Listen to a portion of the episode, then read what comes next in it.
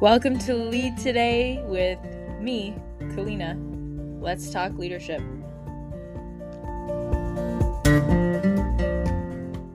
How yeah. are you?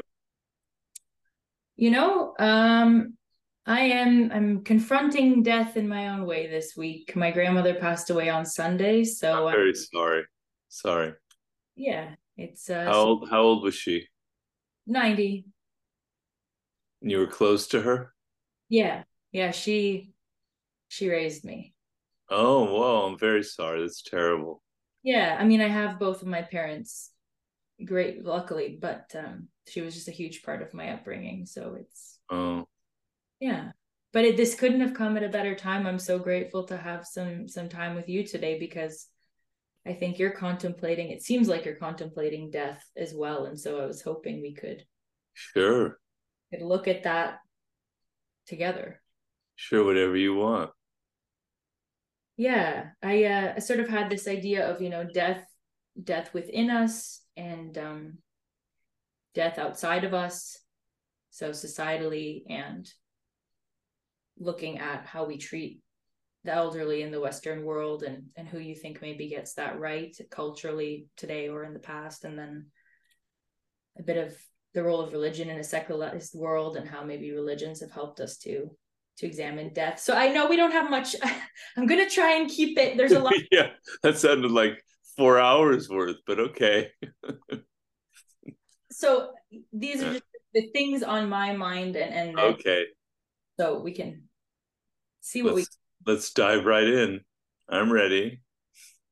Good yeah. So i mean in doing a bit of research for today and i'm an just an absolute fan of, of all of your works but oh, really, thank you yeah absolutely. Just i mean critical reads no question about that. Um, but looking specifically at what you're doing for your next book and contemplating death within us and your near death experience you mentioned you know urgency and gratitude as maybe two pinnacle pieces of that and facing facing death head on. And so really how somebody that maybe hasn't faced that could do it because i certainly feel i have moments in my life i can rely on a near death car accident a loss where i literally had a baby dead within me where i could physically i had a baby that oh. was dead inside of my body where it's very there's this physical sensation i can draw upon but for somebody that maybe hasn't come face to face with death in that way I'm, I'm curious about how how you think they can go about meditating on it and their own mortality and keeping it right in front of them daily i know you've done some work on meditations and things so well the the difference is normally we go around and we we're all obviously aware of our mortality our death from a very early age but it remains an intellectual abstract concept. I don't care what people say, they, they'll say, Oh, I think about it all the time. I know it. I'm sorry, no, it's just an intellectual idea for you. And what you need to do is you need to make it a reality. I call it a visceral reality. It's here in your gut. And the way I explain that is um, so the moment you're born, you're carrying with you your mortality. You're fated to die, right? And so you have a feeling inside of you of what life feels like obviously you know it in your blood you know you feel your fingers you feel your heartbeat you feel your breathing you know what it means to be alive. But the same thing is you have death inside of you as well. It is a feeling as well that you can connect to. Just as you are take for granted the signs of your life you're not really paying attention to those visceral sensations of death that are actually within you every moment. So there are little ways that that, that it comes upon you that you may not think about, but let's say the moment before you fall asleep, where you have that kind of weird sensation where you're in between two worlds. There's a word for it, it escapes me right now. That moment just before you sleep, where you're entering a dream state. You're in between two worlds. It's like a twilight realm. And that sense that you have of kind of momentarily losing your consciousness, because you are, is a presentiment of death itself, right?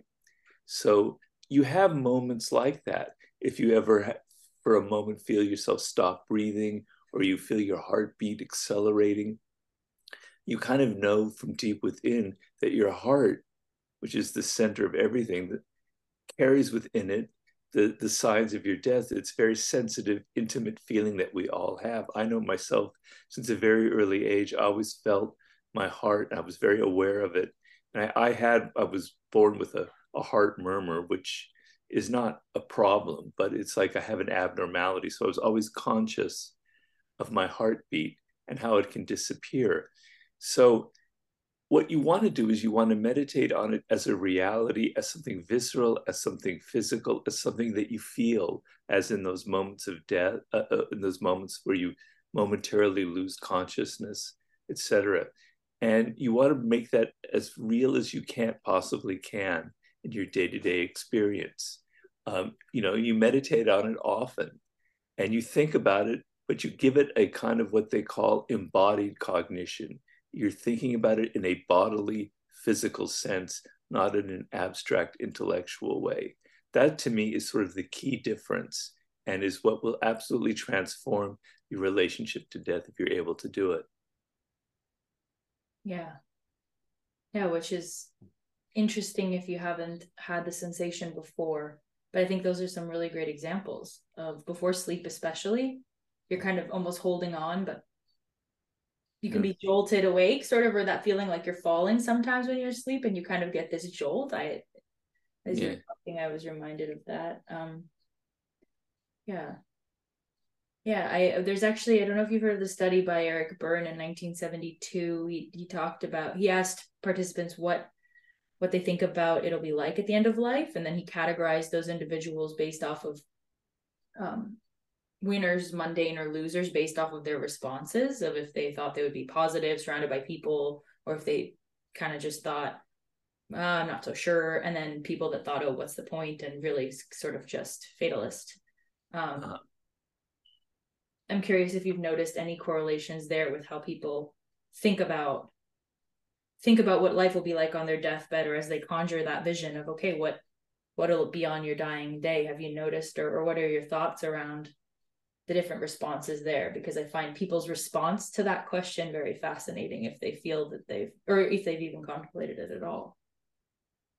Well, also, I don't necessarily know how honest people are when they do talk about something like that. I hate to say that, but you know, um, I often tell people when I, I meditate in the morning every morning. I've been doing it for a long time. I used to do it more often. I don't do it as much now since I've had my stroke because I don't need to but I'd often meditate on my last day. I would try and envision my last day on earth. And I would envision it always in a particular way. It was daytime. I could see the sun pouring in. I was in a particular room. I had a very real image in my mind. And that I tried to give it, as I did that, positive consequences, you know, a, feel, a, a positive affect. Like I, I I'm seeing because I'm somebody that's very sensitive to light. I can't stand dark rooms. I get very claustrophobic. I need lots of light around me. I live in California where fortunately the light is always pretty much there. And so light is like to me is like life, right?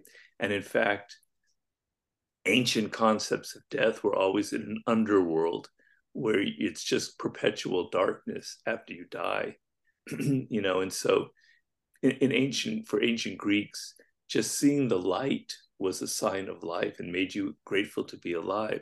So I tried to give it positive affect, like there's light shining in. Sometimes there would be people around me, but I didn't mind the idea of actually even being alone because I've been alone my we're all alone essentially when we're born. We go through life essentially alone. I mean, there are I, that's I'm, I'm exaggerating a little bit because we have very intense relationships, but I myself personally have spent a lot of time alone. I don't have negative things like that.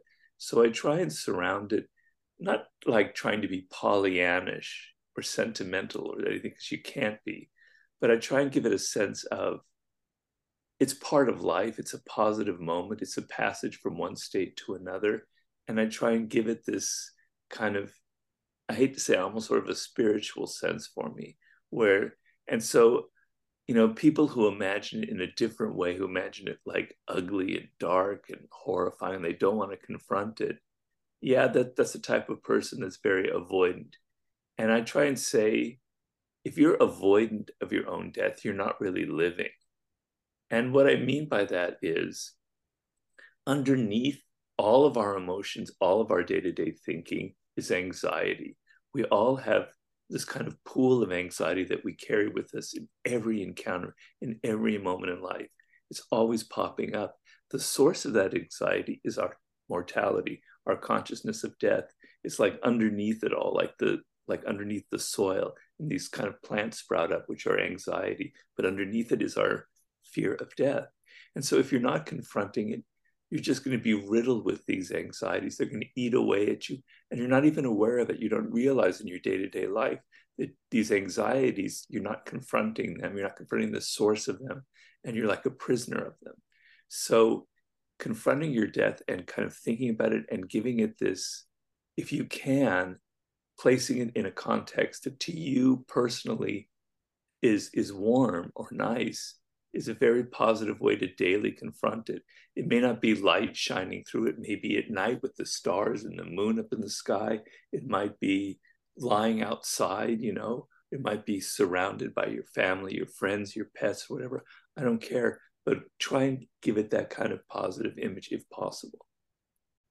Yeah, and you mentioned um, just a little bit about the Greeks, but then I, I get very curious. Maybe we we head to death outside of us, where um, I'm very curious if you think that there's a society today or in the past that got the the conception or the the concept of death and thinking about death correct because i think as you've mentioned we repress it in society today which has big implications. Um, so who do you think got this right in terms of thinking about death and perhaps even in memorializing death or, or celebrating death well, I'd say indigenous cultures are generally a lot better than us. And that's going back quite a bit far in, in time, um, where there were all kinds of rites and a sense. so, in a lot of indigenous cultures, which I write about in my new book, have um, various rites of passage. That's a very important part. It's kind of a universal part of our ancestry. And so, becoming an adolescent and going into adulthood was a rite of passage, similar to passing from life into death.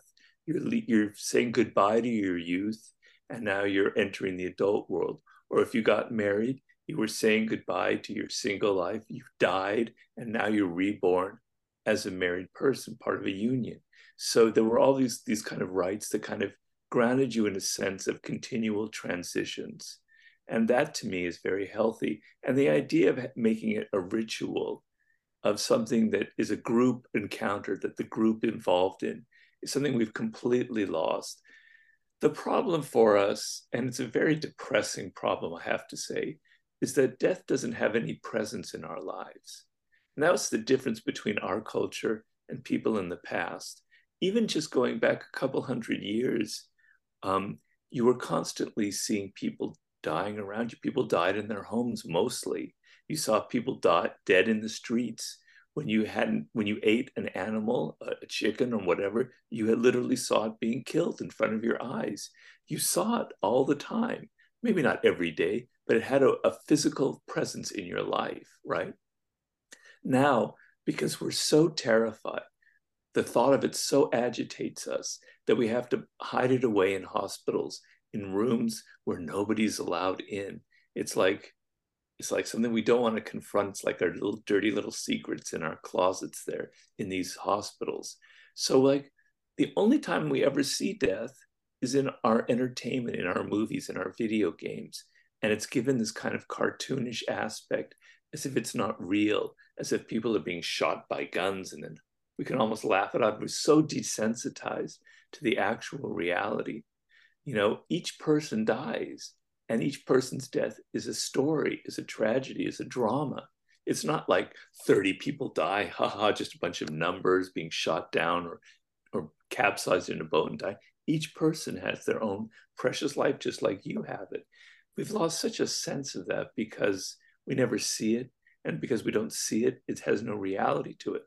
So almost any culture in the past, even mainstream religions like Christianity and Judaism and Islam that give you a sense you're confronted with your mortality in a very real way.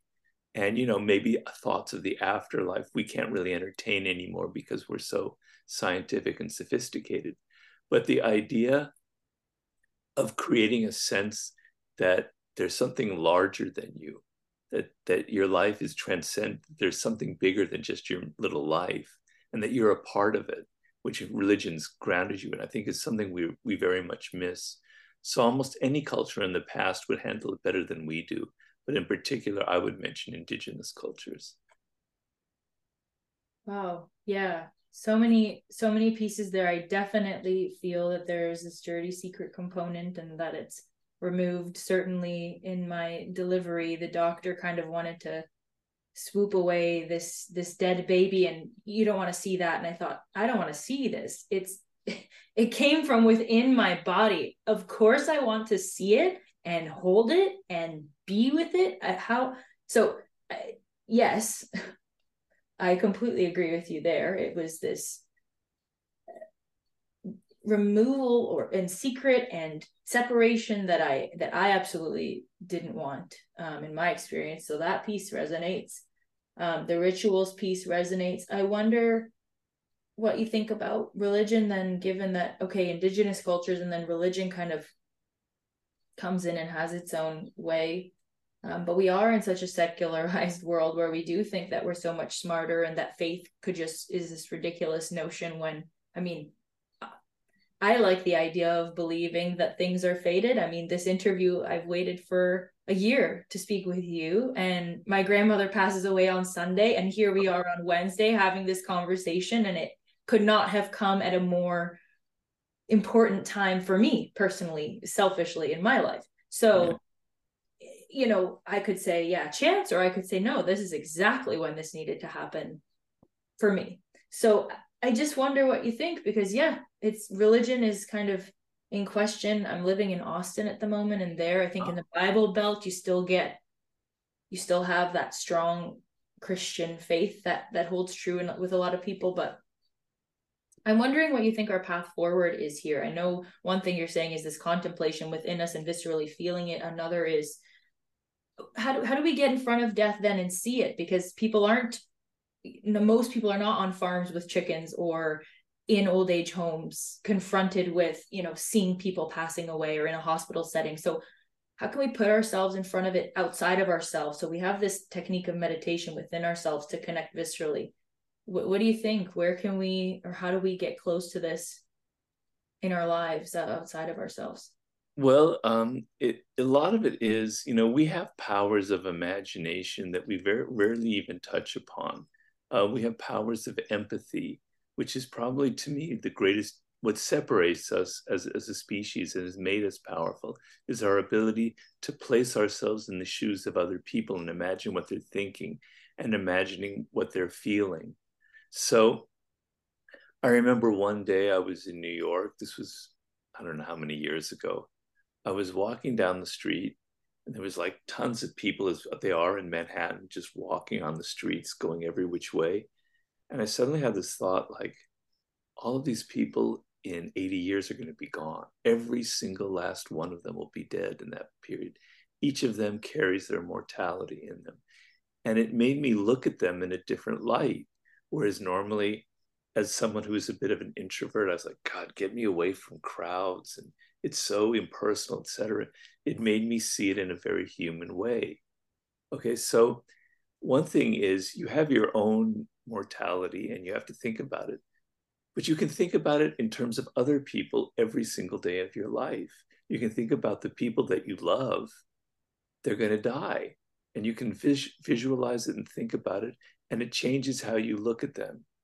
You know, all the petty things that you kind of hate about them, how they irritate the hell out of you, kind of don't mean so much if you're aware that they may very well die before you, kind of thing.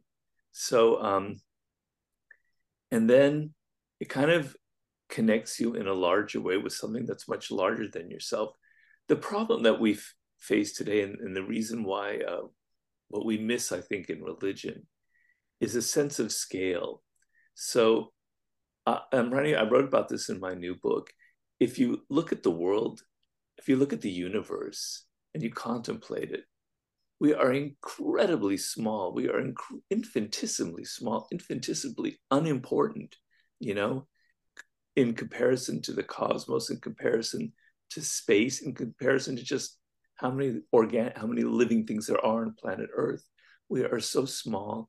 We are so unimportant, and yet we walk around and we've completely inverted the equation and we think that we, my, I, me, I'm so important. I'm the most important thing in the world, right? Everything else is kind of trivial. That inversion is is very painful because I think we all need to have a sense of something much larger than who we are. And confronting your death is kind of a way to, to do that, you know, because I, I often like to do, I, I play little thought experiments. Like I often think of how many humans have already died on planet Earth? You know, I, I don't know the number, the billions of num what that would be, but you know, I'm going to be a part of that at some point, and it's a kind of a strange, interesting thought about um, puts in context how small your life is, but how you're connected to all these other stories, and then how many other creatures on planet Earth have died the, the ground beneath you, the earth that you walk on, is built on the, the bones, the, the, the disintegrating, the decaying bodies of other creatures, literally. Um, and so these are ways, ways of thinking that kind of bring death into your everyday life in a way that's not morbid, but is kind of poetic. It kind of makes you think about the world, the universe, the cosmos in a different way that I think kind of elevates it and, and takes it out of that kind of depressing, morbid air that we usually think about it. Yeah, I, I love that relating it to I can even as you were talking, I could just, you know, even buildings and who designed them and everywhere. Yeah. It's just it's it's literally everywhere, remnants of of others and how they've influenced and I mean, of course, we yeah. have statues and things that commemorate important people, but there are just there's you know my grandmother's plants that still come up in the garden. So you know, it's it's um, in big and little ways. I think sometimes a lot of people these days, unfortunately, have the experience with their pets. Hmm. You know, because animals, dogs and cats don't live that long 10, 12, 15 years and we get very close to them. I got I'm personally an animal lover and I've had cats, although I love dogs as well. And you know, when they die, it's just the horrible. I mean, I had my father die, which is obviously worse, but I get so close to my cats in that moment where they die. And if you hold them in those last moments, you know, I think a lot of people in this world today are actually going through that experience more than they do with people, unfortunately. But that's another way that I think a lot of people in the world kind of, because, you know, as much as, as our culture kind of separates us from nature, which is a real problem, we, we remain animals. We remain, we still have blood inside of us. We remain part of nature. We can't escape it. And so there's a part of each and every person that kind of yearns for those experiences. You may not be consciously aware of it, but it's there underneath the soil. It's kind of brewing in you, sort of thing. Definitely. And I, I see it in my dog all, all the time where I just, oh. you're not going to, you know, I, I really soak it up with him because he's just, he's always thrilled to see me, which is, you know, not many humans. I can't say the same thing about. I know, I know. So he, I, yeah, I look at him and I just think, you're, I mean, he's i mean my husband is my best friend but he's certainly you know uh, well you can say you can say your dog is i wouldn't hold that against you but yeah. You know he's just so i think that's this unconditional love that they share that, yeah that exactly. it's uh yeah i certainly look at him and just think i better soak this up because it's and, not going to last so. And it's interesting because animals have a visceral relationship to death that we've lost. They mm-hmm. feel it. They know it. They can sense it when someone around them is dying. I remember when I was seven years old, I had a dog named Buddy that I was very close to. And I was lying on the floor in our house, and Buddy was acting kind of strange. And he was, we were looking at each other, and And I just had this sense that he was trying to tell me that he was dying. And then he did end up dying like a day or two later. But they know it and they feel it and they're communicating it to you. And we probably have that power as well, but we've lost it. 100% because my grandfather, so the husband of my grandmother that just passed away, he absolutely knew it and almost I don't know that he decided it, but somehow he sensed it and he told my father and he said, I'm ready. He just, he had this understanding, uh, res- resolve about him. And, and that weekend, he just was well, ready. Been, they've been together for many years, I imagine. 61 years.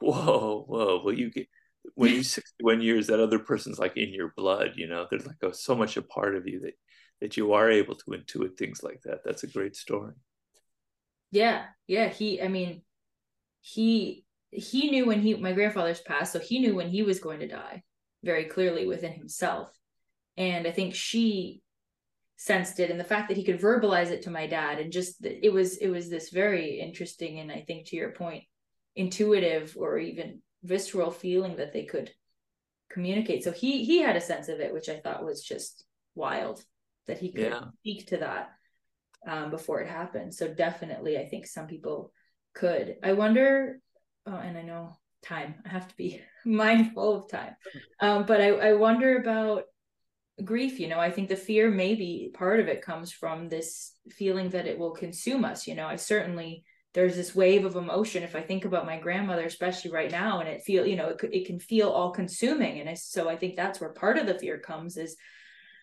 this is just going to swallow me whole sort of thing and so I, I wonder about your thoughts there, just about grief or, you know, because okay, I look at it, I can, I'll be right in front, I'll be looking at death tomorrow very, very clearly in the eye. Um, and so, you know, what do we do do with that fear? Fear of looking it in the eye, fear of uh, the fear of maybe not being able to handle it because it's it's big it feels it feels consuming and almost like it could knock you over and that's terrifying so how do we well, build courage or how do we how do we wrestle with that? Well i think the uh, confronting it and making it more part of your everyday life and your reality intellectually and viscerally and particularly emotionally will help in that sense in that it's it's because um, you know it's such it's it's so it's so distant from our lives that when it does hit it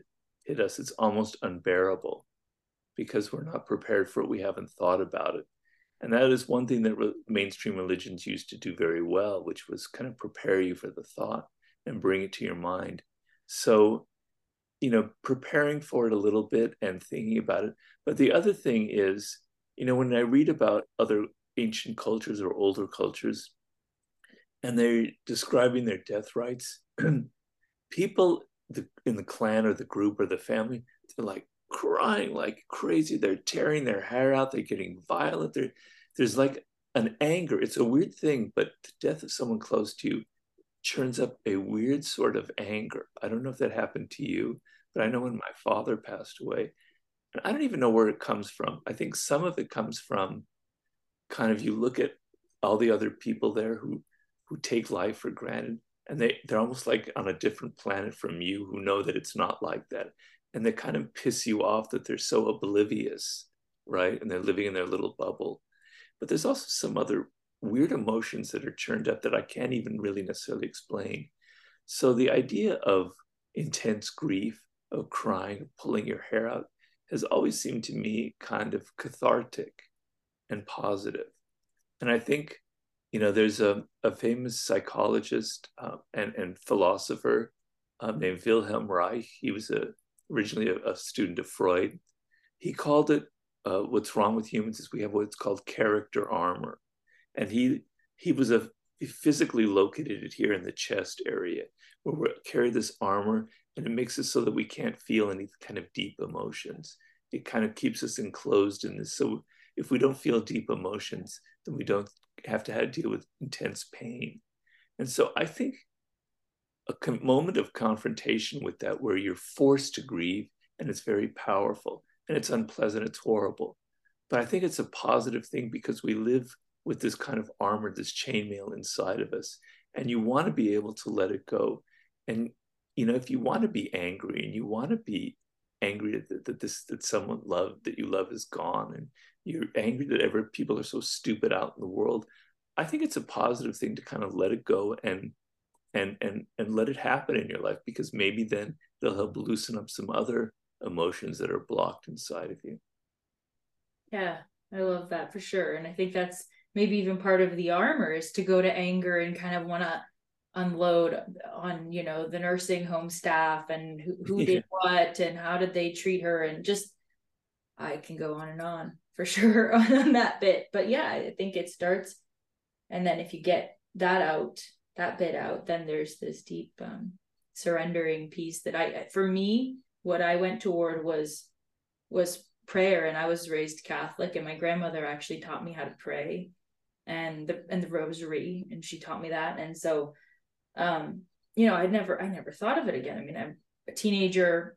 What am I thinking? What do I care about the rosary? I'm too cool for the rosary. And right sure, right. what, what I had my confirmation and then why should I bother with that? I don't need that. Um but definitely the the kind of death and, and labor process with the, with this infant loss that I that happened last year, I would say oh. I just felt I, that's where I turned, and I didn't feel like there was anything else that could explain. You're talking about you know the the scale and just it, nothing else could come close to explaining why things like that happen or give me the peace that prayer and that contemplation and, and even I just I I started reading the Bible front to back, thinking, okay, I've got to. I just started thinking, where should I go and search for something? What what? Who has answers for me? Um, and so I, yeah, I really worry about this whole secularization of of society because I think when when the going gets tough, where do you want to turn for for that foundation or that bedrock or some bigger meaning or you know i'll take fate all day long uh, because how else do we grapple with the, the meaning of events like that tragic events like that? How else can we possibly wrap our minds around it? Science or you know i have the scientific information. I have the what happened to the baby and why did the baby die and what scientifically happened. That's shallow completely shallow in comparison like it just means i don't care it doesn't do anything for me to have the the medical report zero yeah. Well, that's in some ways um, where I think women um, experience it on a different level than men do, which is very interesting. In that, you know, first of all, you feel another life inside of you, you feel another heartbeat inside of you. Um, so that's all totally different sense than what I'm. I'm saying make it visceral and real, but for a woman, it's much more real. And then what you experienced is the you know the ultimate kind of grief there. I mean i can't i can imagine a lot of things but i can't really go that far because i've never been anything like that. I mean i almost personally almost died and then i carry that inside of me almost like a dead baby because i can kind of feel you know the feeling that i had then. Um, but it's still not the same thing so for the women out there, they have an advantage in the sense that they are women tend to be a little bit closer to those kind of visceral bodily feelings of life and death than I think men are. I mean, I'm generalizing, but that's that's yeah. Yeah, and I, I just wonder nothing religion is where I went. And so I wonder if people, you know, a lot of people don't want to go to religion because of what churches have done or what religious institutions have done. They they, you know, so they they throw everything out right the wisdom of those texts yeah. they throw it out with the challenges or the problems of the institution and so i just any any last i know we've got to go any last thoughts there on, any last bits there just on you know either drawing upon religion or your studies there or what you've noticed the utility is or how we might pull that in is it mainly this contemplation practice that you you have on a daily basis? Well, no, I mean, I think religion can play a very important part. And, um, you know, I, I personally, I don't like to talk about it too much, but I've been practicing um, Zen meditation and Buddhism, um, which is a different kind of religion because it's a religion without a God, but it has very powerful elements of faith. And I don't think I'd be alive right now if it weren't for that. You know, it has grounded me in something very, very important. And it's given meaning to so many things that I didn't have it before. And so I think a sense of ritual, rituals are very important, and I think people miss them. A sense of belonging to a community, of, of a faith that has deep roots, because everything in our world is so superficial. You know, we're only interested in what happened last year, in what songs or people or influencers were hot six months ago. But to take a religion in the case in the case of Catholicism that's thousands of years old, or you know a religion like Buddhism, which is 2,500 years old. There are religions that are even much older than that, and to be kind of grounded in that and a feeling, it gives you a sense of being grounded in something much larger than yourself. It's a very powerful sensation, and then you know the ideas of of prayer, of meditation that most religions have these are practices that we've lost. And you don't have to, if you don't want to believe in something like that. I don't, you know, as I said in Buddhism, there is no real sense of a transcendent God. The idea is that it's inside of each every human being. So maybe you don't interested in that particular aspect, and that's what turns you off in religion because you're so infused with scientific thinking. But the other ideas of of being aware of how small you are, of bringing some sense of rituals to your life and to contemplating a death the way religions do and to some and to having some kind of sense of faith that there's something you know um i don't know if you were talking i didn't i might have misheard you i didn't know if you were saying faith or fate at one point but um you know uh for me for instance when i had my stroke uh, that's what almost killed me I was driving a car here in Los Angeles, and my wife, who was in, next to me, she saw something very strange happening to my face, and she essentially saved my life. I wouldn't be talking here today with you if she weren't there. I would have either died or I would have had severe brain damage. I'd be a vegetable. So, and then if I thought about it, 99% of the time or 90% of the time, I'm alone.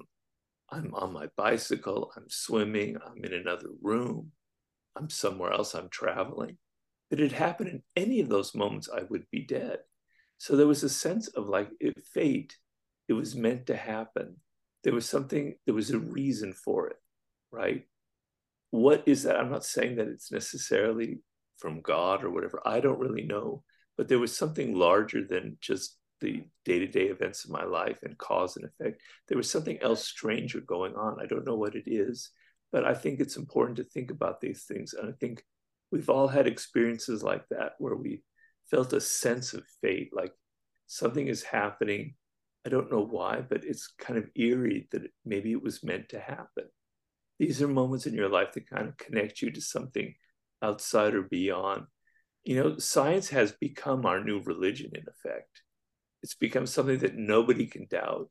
The moment you sort of say, well, there are limits to how much science I want in my life. You're like, oh my God, you're like a heretic. We're going to burn you at a stake. How can you say something like that? It is our new religion. And I love science, and it's an important part of my work. But there are limits to it, and there are limits to how much we should allow into our life. There is something larger that we need to contemplate. Well, hey, I think that's I I could go for another 24 hours, but I think that that's a that's the best perhaps place to start is there cert or end oh there are certainly limits to where that can go and i think what you mentioned is perfect that we have to contemplate what goes outside of that limit one interview i listened to you're mentioning you know the circle of what's okay or not okay and then what's outside of it. And i think that's exactly exactly it is we have to look outside of it. There's a circle we're okay with with grief with death with science with everything. And you're saying hey there's so much beyond that circle. And yeah. Absolutely. And so we need to open our eyes and look at it. I, which you have said beyond this this conversation. So i just yeah. that's the subject of my new book but yeah which i think even your other works bring bring that to light as well so i just want to thank you so much for today oh, thank you and and what you do because you're shining light on things that absolutely cannot stay in the darkness So okay. very grateful for you and your work. Oh well, thank you, Colleen. I really enjoyed it. So, uh, you know, I normally I would go on longer, but I, I actually, I forgot about the interview. My my bad. And then I have my physical therapist who came here. So, um, but if you want somewhere down the road, like a year or whenever, we can have we can redo this again, and we can do it for a longer time. I would love that. I'm sure I'll, you'll have more to. Is the book? Do you have a, a date when the book is ish? No. It's. Well, uh, give me another two years. Uh, listen, I I wrote a book and it was the most painstaking experience of my whole life. And my publisher said you need at least four to make a mark in the author scene. And I said, I just it took me years to write one. I I I have yeah. absolute respect for your process. Oh. There's okay. no okay. There's no rushing that. So but yes, I would love that. I would love to to follow up on this and I'm sure there'll be more in a year's time. So Yeah, writing a book is like giving birth to a child. Absolutely. Although I don't know exactly what that's like, so I'm kind of well, different physical different kind of physical pain, but uh yeah. Absolutely to get your thoughts clear yeah. and compelling on a page and you obviously have mastery over that but that was that was confronting for me for sure so so yes take take the time you need. I think it's a work of art. Your other work your other works definitely are just masterpieces in, in okay. sense. So yeah if you need two years well thank you. do what you gotta do. Okay, i'm to tell my publisher that you gave me a, uh, approval to take two years. So thank you. I think everybody will will wait okay. for, for you. Yeah okay all right it's a struggle but i'm getting there. Give me give me some time. Be patient. That's all i ask. Yeah it's, it's going to be an interesting weird book but just give me a little bit of time. Those are the best those are the best ones. You're not writing a, a you know you're exploring something that is yeah. literally out of this world and people you know scientists or or religious experts alike struggle wrestle to define this. Yeah so you're tackling i think some of the most important topics of of the current time well thank you thank you so yeah.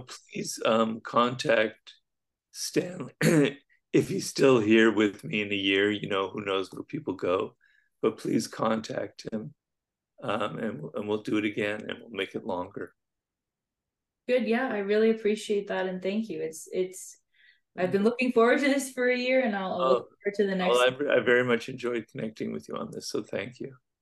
Yeah, absolutely. I hope you have a great rest of the day. I'm off to uh, look death in the eye myself, and um, oh. we'll we'll see you next time. And I hope you take good care of, of your physical health and every everyone else in your life. Until well, same to you, and I'm very sorry to hear about your loss. You know, I've I've been through and I know how terrible it can be. I'm very sorry about that. Yeah, I think it but to your to all of your points today, it's it's her life absolutely reminds me of what it means to love fully. She was just so unconditionally loving toward me as her granddaughter. Oh, and so her memory is in no question a reminder to me to oh. let go of all the BS that uh you know, well, can go on and that I get consumed by and just really focus on. And she lives inside of you. She's not really dead. She's still part of you. So she lives on. Her spirit is inside of you. And that's a kind of a strange immortality in itself. Yeah. Yeah, not a question that that's absolutely the case. I, I believe that wholeheartedly. So okay. Yeah. Thank you. Thank you, Robert. Thank you, Kalyna. Well, I really enjoyed it and um, we'll do it again. Thanks so much for taking the time to listen to this episode today. It really helps the show when you like, review, subscribe, or donate to support the effort to continue producing amazing episodes just like this one. I look forward to seeing you again in another episode very soon, and take good care until then.